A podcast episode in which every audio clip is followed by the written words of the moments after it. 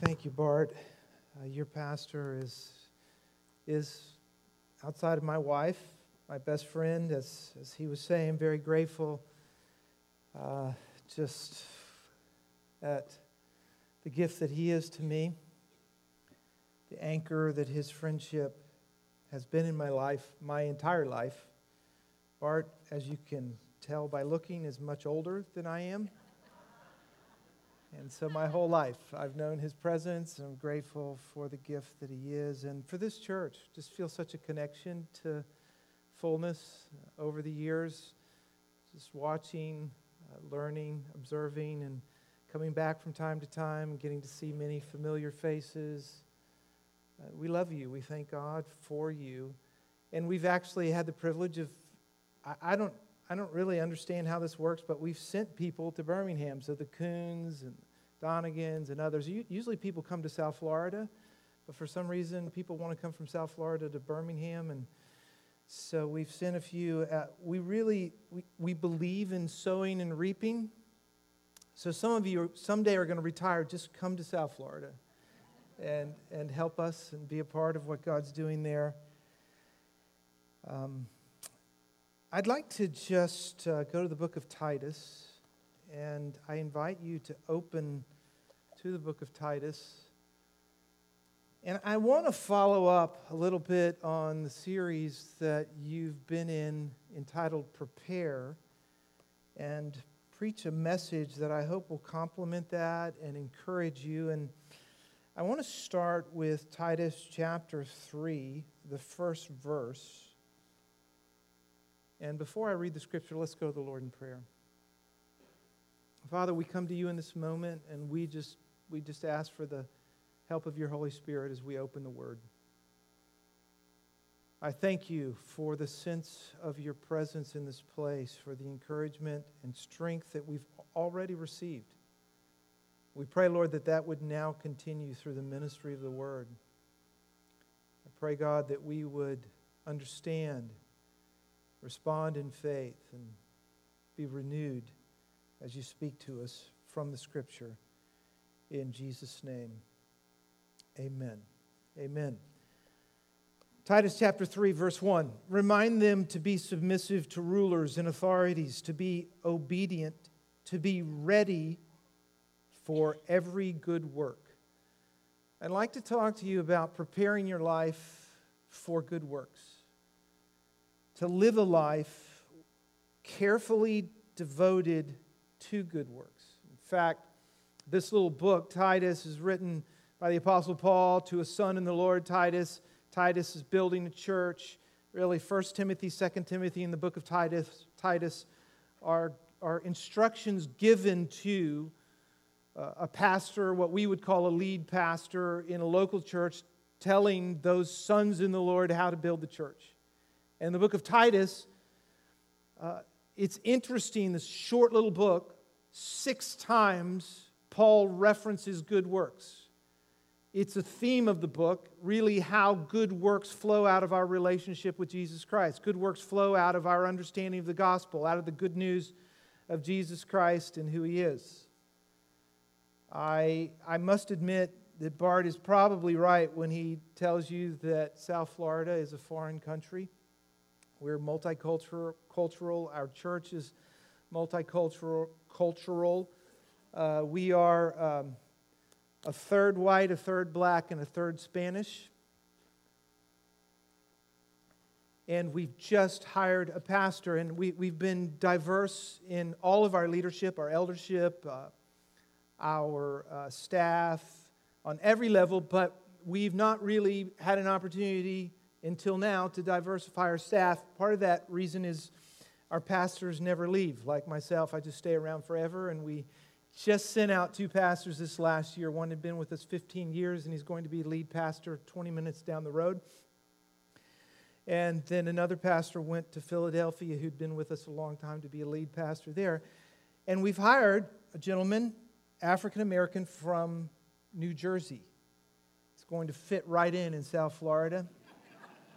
So I was interviewing Edward. I talked to him a long time. I was trying to help this, this new friend understand what it was like to move to South Florida. And I said, Edward, you know, we have people from all over the world. You know, what are you? How would you describe yourself? And he said, Man, I am regular black. That's what I am. I'm regular black. I said, Well, you're going to fit right in. And we are excited and welcoming him. But uh, it's not just our diversity. I know it's a foreign country because we drove from here to Alabama, uh, South Georgia, and then back. And then as we're driving, I see this billboard that says, Go to church or the devil will get you.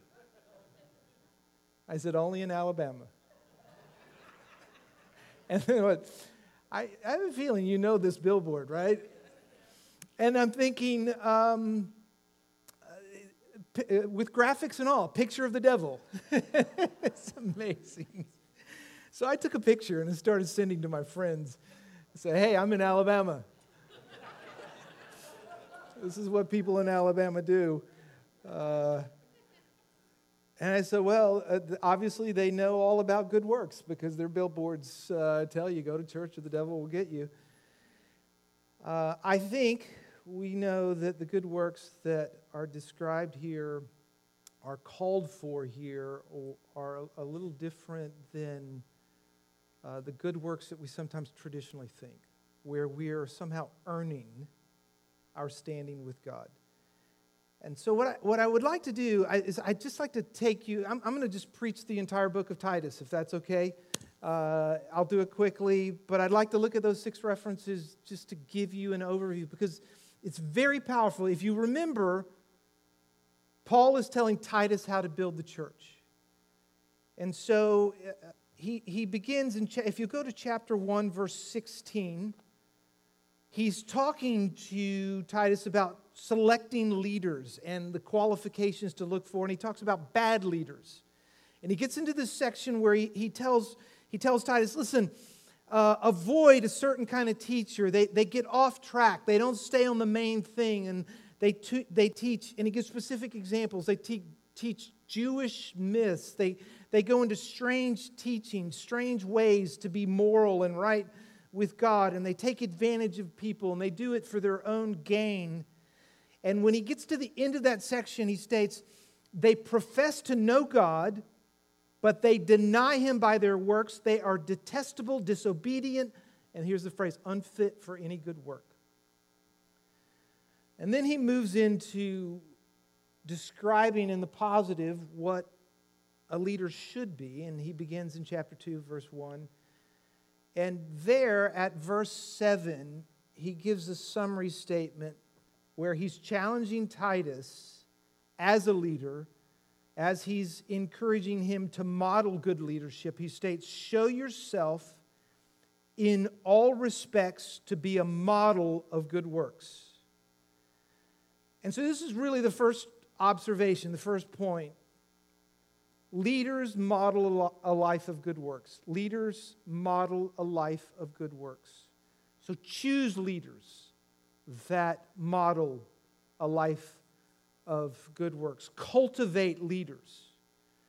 And just in case there's uh, any confusion, let me do this. Let me go to the last reference in Titus to bring some clarity to exactly what Paul means. Verse 14 of the last chapter, chapter 3. Paul is closing out this little book and he writes, And let our people learn to devote themselves to good works so as to help cases of urgent need and not be unfruitful. Now, this is the next to the last verse in Titus.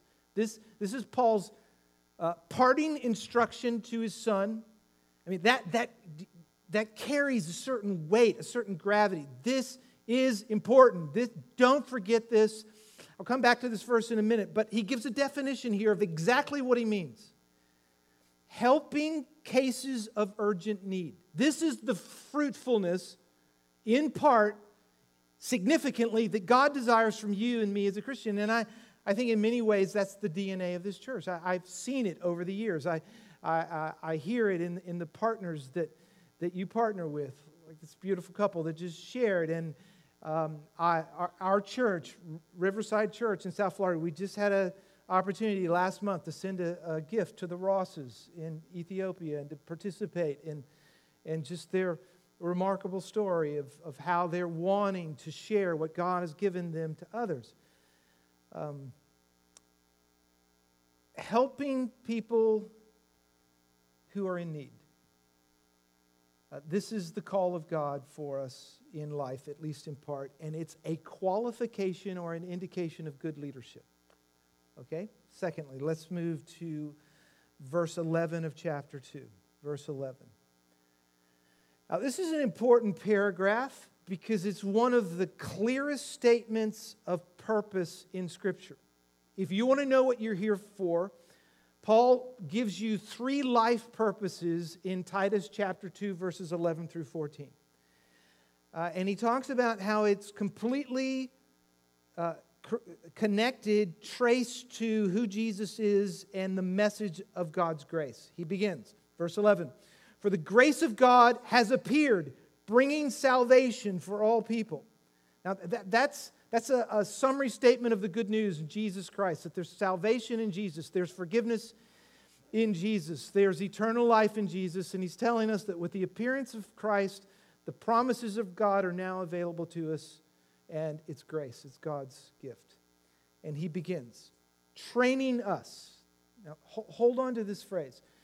The, the, the message of who Jesus is, the good news that you are completely forgiven because of nothing that you do on your own, but God's gift to you, God's mercy, trains us. It is the power of God. Paul said in Romans 1 I'm not ashamed of the good news of Jesus Christ, the gospel of Jesus, because it is the power of God. If you need power in your life, you're going to find it in two ways according to Scripture the Spirit of God and the Word of God. And the Word of God specifically that centers on the promise of who Jesus is and all that He does for you. And when we lack power, there will be the temptation to say, okay, I've got to do better. I've got to accomplish. I've got to be more this. And then God will accept me, and then God will give me power. And that's contrary to everything that Scripture teaches. Scripture teaches us no, power comes as this truth of who Jesus is and what He's done takes residence in our hearts, and the Spirit of God just brings that to life, and the love of God explodes in our hearts. We are empowered by the presence of God, specifically His Word and His Spirit. So, God's message training us as we meditate on this truth, as the gospel gets massaged into our hearts. Three purposes. Number one, verse 12 training us to renounce ungodliness and worldly passions and to live self controlled upright and godly lives in the present age. Our first purpose in Christ is holiness. to live a lifestyle where we've renounced a certain way, we've renounced ungodliness and worldly passions, and we give ourselves to the Lord to live self controlled, upright, and godly lives right now. Verse 13 waiting for our blessed hope, our blessed hope, the appearance of the glory of our great God and Savior, Jesus Christ. I think the second purpose in our salvation is relationship with Jesus Christ. We are so captivated by who Jesus is that we are longing for, for his return. We are praying that the Lord would come quickly. I preached a sermon just maybe 12 months ago. It got me in a little bit of trouble. Uh, it, it was uh, basically a sermon that said bucket lists are not biblical. The whole idea of a bucket list is, is it just indicates that we don't get it. That we're going to heaven. We're going to heaven. We're going to receive new bodies and then we are talking about, you know, I've just got to do certain things before I get to heaven. When, uh, when I got married 32 two years ago, uh, my wife and I, um, is it 32 years? I'm not even sure how long. It's several decades ago. we were going to Hawaii for our honeymoon. And uh, I just want to tell you honestly, I was not thinking about all the things I wanted to do before I went on my honeymoon. I was thinking about, I want to go on my honeymoon. I want to go to Hawaii with this person. And the, the whole idea of, you know, before I die, I've just got to jump out of an airplane. No, in heaven, I'll have wings, I'll fly, right? It's just anything that we can comprehend. Now, it, it, I, am of course, as, as you can guess, I'm, I'm just poking fun. It's wonderful to enjoy this creation. It's, I, I give that disclaimer. It's, it's beautiful just to enjoy life to the glory of God. But as believers, we are longing for Jesus to come back because we just can't wait to see him. We want to know him more. So there's this, um, this emphasis of, I want to live a life that pleases him, and I want to know, I want to know Jesus. I think sometimes, if I can be honest, um, we stop right there we stop right there and we say, okay, that's my purpose. I, I got saved. I'm just trying to get cleaned up and waiting for Jesus to come back. But Paul continues and he, he, he builds a little momentum here. He kind of repeats himself in a little different way. He says, Jesus, who gave, verse 14, who gave himself for us to redeem us from all lawlessness and to purify for himself a people for his own possession. Okay, right there, I think what he's done is he's repeated purposes one and two. Jesus gave himself to cleanse us and for us to be his, to belong to him.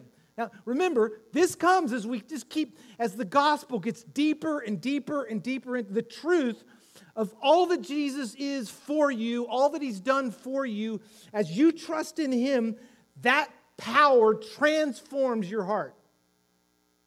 And we grow deeper in our knowledge of Him and in our desire to be completely His. And then He lands on this culminating purpose for His own possession who are zealous for good works. We are a people, third purpose, who are zealous for good works, for helping people who are in urgent need.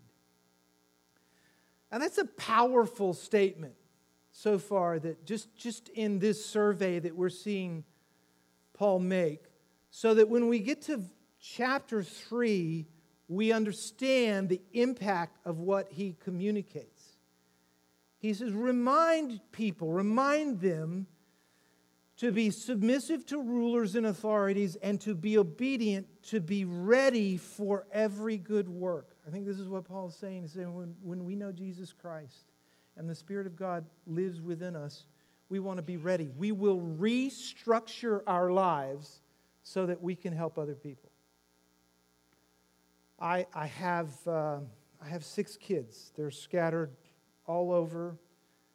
And um, the last one is a sophomore at Texas A&M and uh, this past year two graduated from texas a&m now we don't send all our kids to texas a&m but i, I didn't realize when i married a girl from texas that this was, this was what was going to happen. Just be careful. I just caution you right now.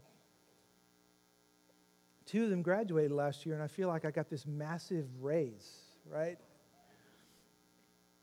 our whole life in, in one way has been we, we've been thinking about okay we we're raising six kids we we, uh, we had four, and then we just felt like God wanted to do more, and we adopted two from Africa when they were 12 and 9, and they just got right in the middle of the birth order. So we actually had five kids in college at one time. And yeah, it was, it was stupid. It was just crazy. stupid crazy. And uh, there was this moment when I looked at college bills was greater than my take home pay, like all my take home pay. So this really increases your faith when you, uh, when, when you believe God's called you to this. So my wife and I, we, we actually like, we were looking when the other, when the two graduated, and we're saying, wow, we're rich. we're not rich, but now we're thinking, okay, can we pay off debt from college? Can we get a plan to get financially free, not so we can buy this or buy that. We want, in some way, to say, Lord, we want to be ready for what you have for us next. And I know many of you, I know many of you are living your life, but you say, okay, I want to structure my life so I can know the joy of God flowing through me to do more. Because we know what it is to be under, we know how financial pressure prevents us when that opportunity comes and we say, no, I, I want to do that, but I can't. Now, specifically, Paul makes a unique application here. He says, one of the ways, and you'll see as we move through this chapter, uh, th- this next paragraph at least, one of the ways that we close the door to helping other people is we're just, our attitude is difficult. We're just not nice to people. And so he, so he begins with this just submit to authorities. Now, authorities, he's talking about Rome here. He's talking about an ungodly authority. And he's telling us it's not, it's not a message, don't be politically active.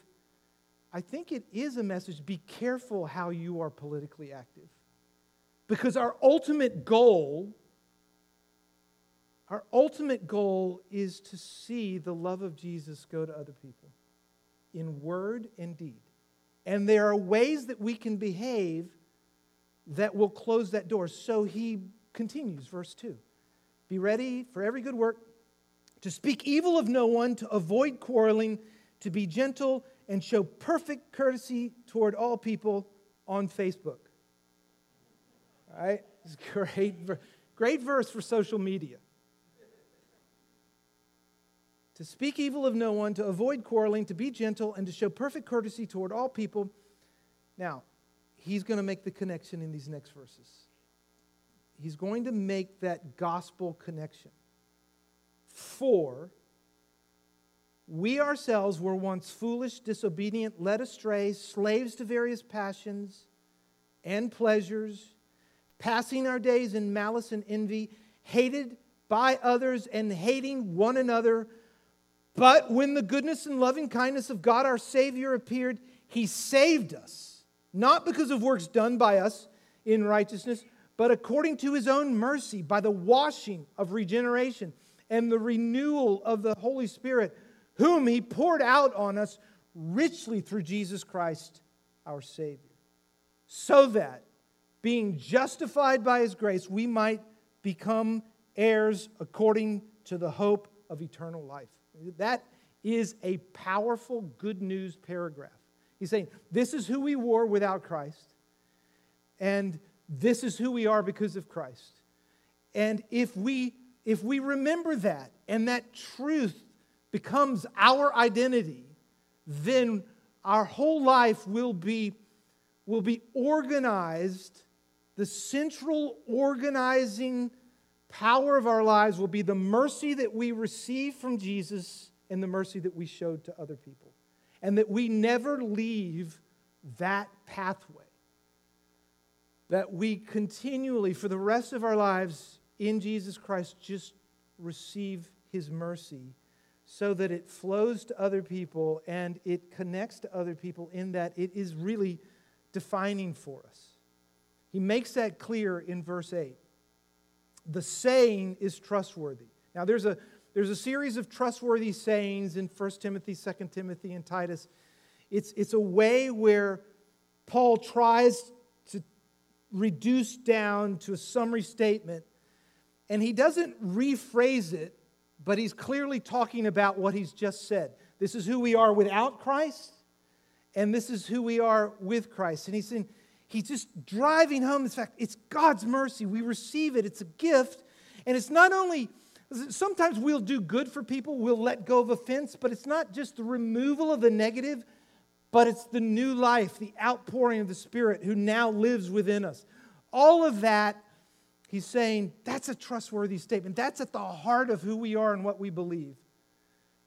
This saying is trustworthy. I want you to insist on these things so that, or as a result, in order that those who have believed in God may be careful to devote themselves to good works Boy, that really removes all, all doubt that this is who we are and this is how we experience joy in God. When I, when I began ministry, uh, 30 plus years ago at the church that I'm still at, uh, we used to think in terms of there were churches that were faithful to the word, and then there were churches that did social justice. And that if you were a church known for doing social justice, helping people, then you were probably known as a liberal church that really didn't teach the word. And if you were a church that really was true to the word, then you weren't a church that really was out there on the street helping people. And one of the beautiful changes that I've observed and enjoyed over these last three decades is that God has removed that false dichotomy. He's removed that separation, and churches are getting it. We're both, word and deed. Just as Jesus was word and deed, it's, it's so dis- beautifully displayed in the Gospel of Matthew. Matthew, Jesus comes, he announces the beginning of his ministry, and, he, and it says he, he went about proclaiming the, the kingdom and healing the sick and, and delivering those who were oppressed. And then the next few chapters, so you have this famous, great Sermon on the Mount, Matthew 5, 6, 7, that describes for you a kingdom person. And then all of Matthew 8 and 9 are miracles. And then end of chapter 9, he gives that same description. Jesus went about proclaiming the kingdom, healing the sick, delivering those who are oppressed. And, and it's, it's, it's a beautiful display of how we speak the truth, we proclaim the life that's in Jesus, and we help people who are hurting. When Peter, when Peter was helping the Gentiles, the first Gentile converts come to faith, Acts chapter 10, he described Jesus in this way. He said, God anointed, how God anointed Jesus of Nazareth with the Holy Spirit and with power. He went about doing good and healing all who were oppressed by the devil, for God was with him. That you could take that as a summary statement of what you read in the Gospels about the life of Jesus, teaching and doing the kingdom. And so out of this reality of the gospel, we are invited to, as followers of Jesus, to center our lives on receiving the, the, the mercy of God and then funneling that to other, other people. Um, we, we decided after a lot of prayer to homeschool our kids. And uh, I, I tell you that because uh, I, I had this naive expectation when I started raising kids. If we make the right choices, we, educate them in the right way, we protect them from the wrong influences, we do all the right things, they'll turn out okay. I didn't realize I couldn't protect them from me. Right? I didn't realize that sin was living right in my own house in such a direct way. It's, it reminds me of the story where Charles Spurgeon, you know, he had a pastor's college, and uh, so the, the students would preach, and one student who's kind of full of himself was preaching, and he's preaching on the spiritual armor, and, and he he's talking about he, he takes he, through this whole dramatic presentation he dresses himself in all the armor and when he's done he's like okay where's the devil and spurgeon yells out he's in the armor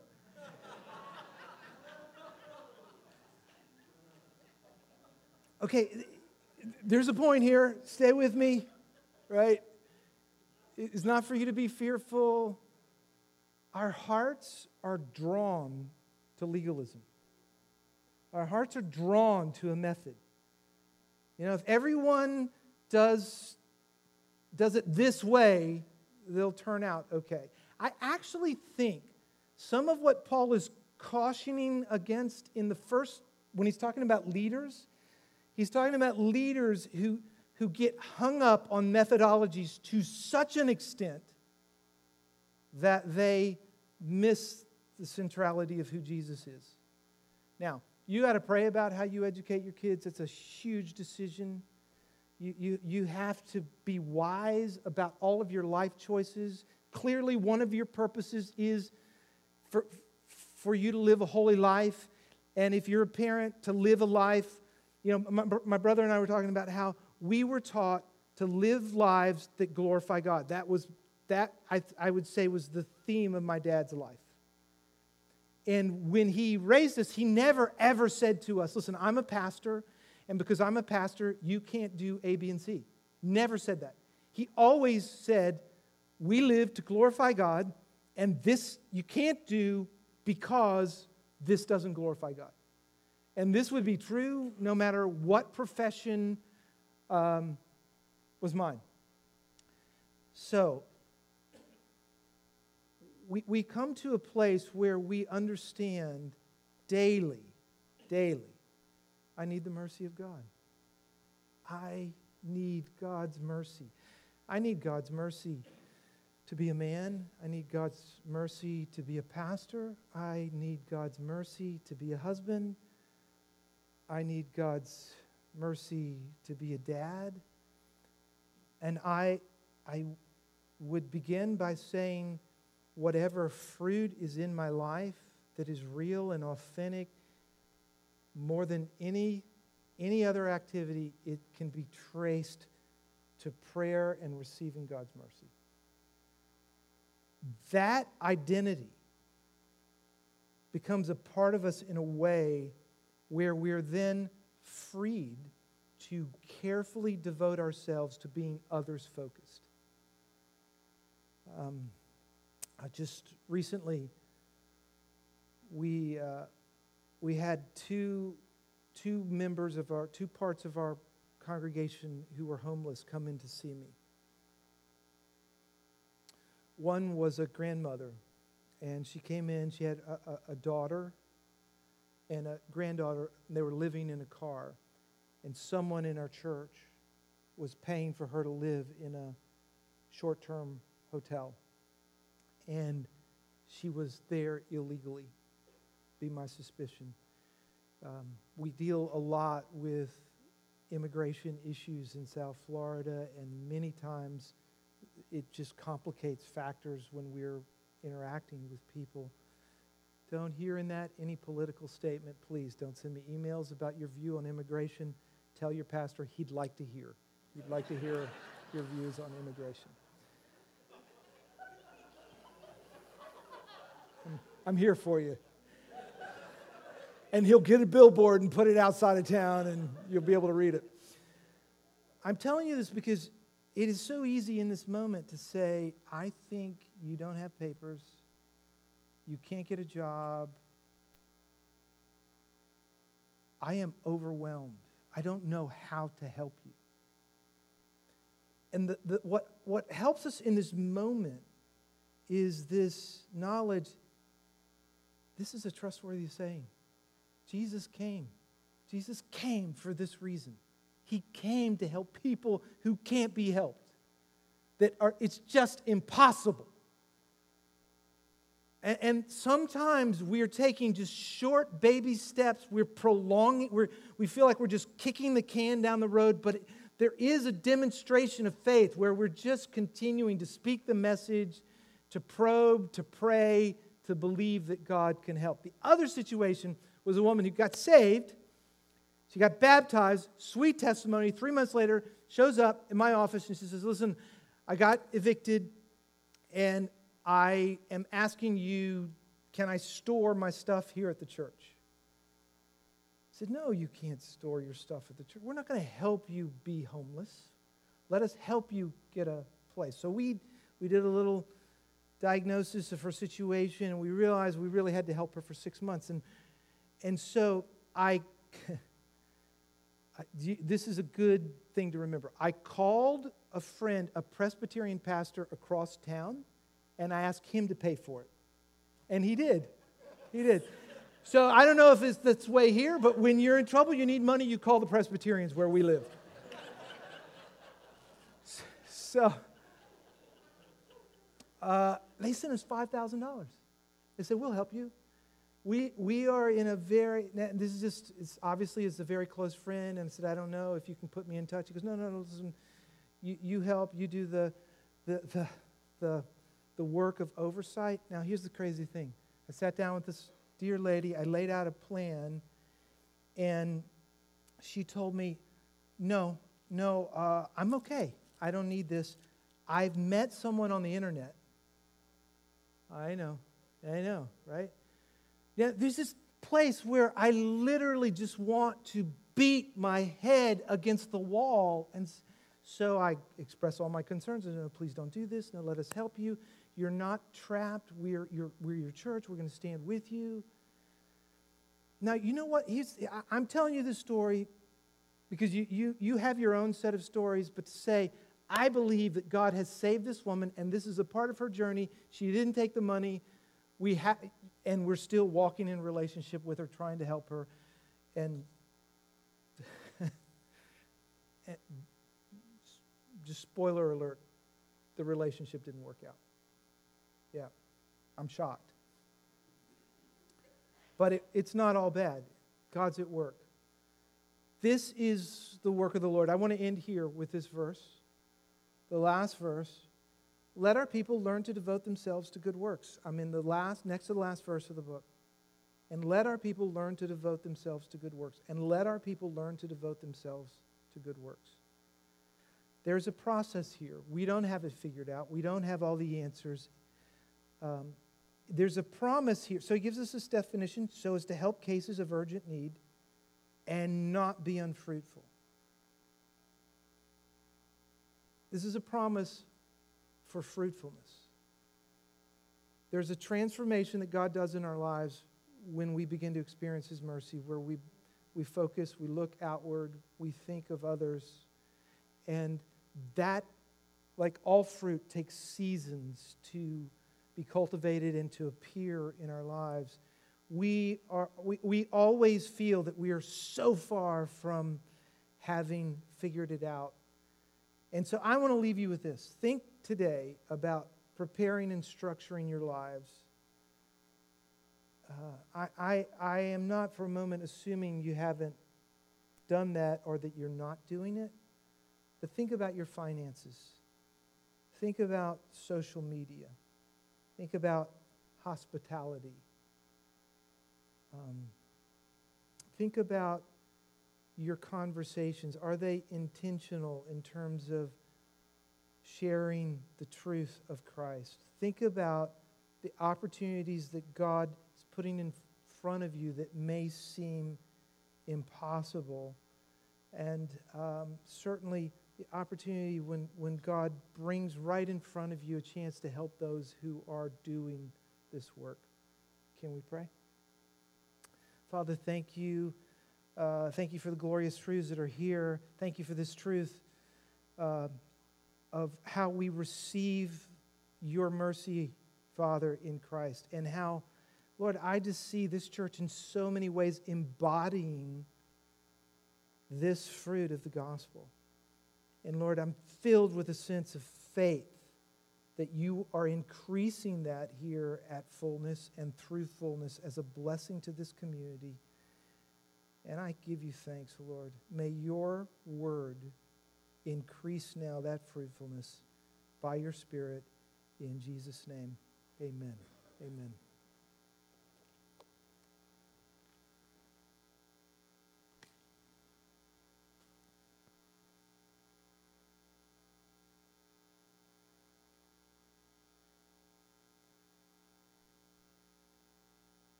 It's great to have you, Brian. Thank you. Um, we are uh, we're going to take up an offering. We want to worship God through the giving of an offering. And if you're a guest here, you're under no no obligation to give. Uh, we believe that giving is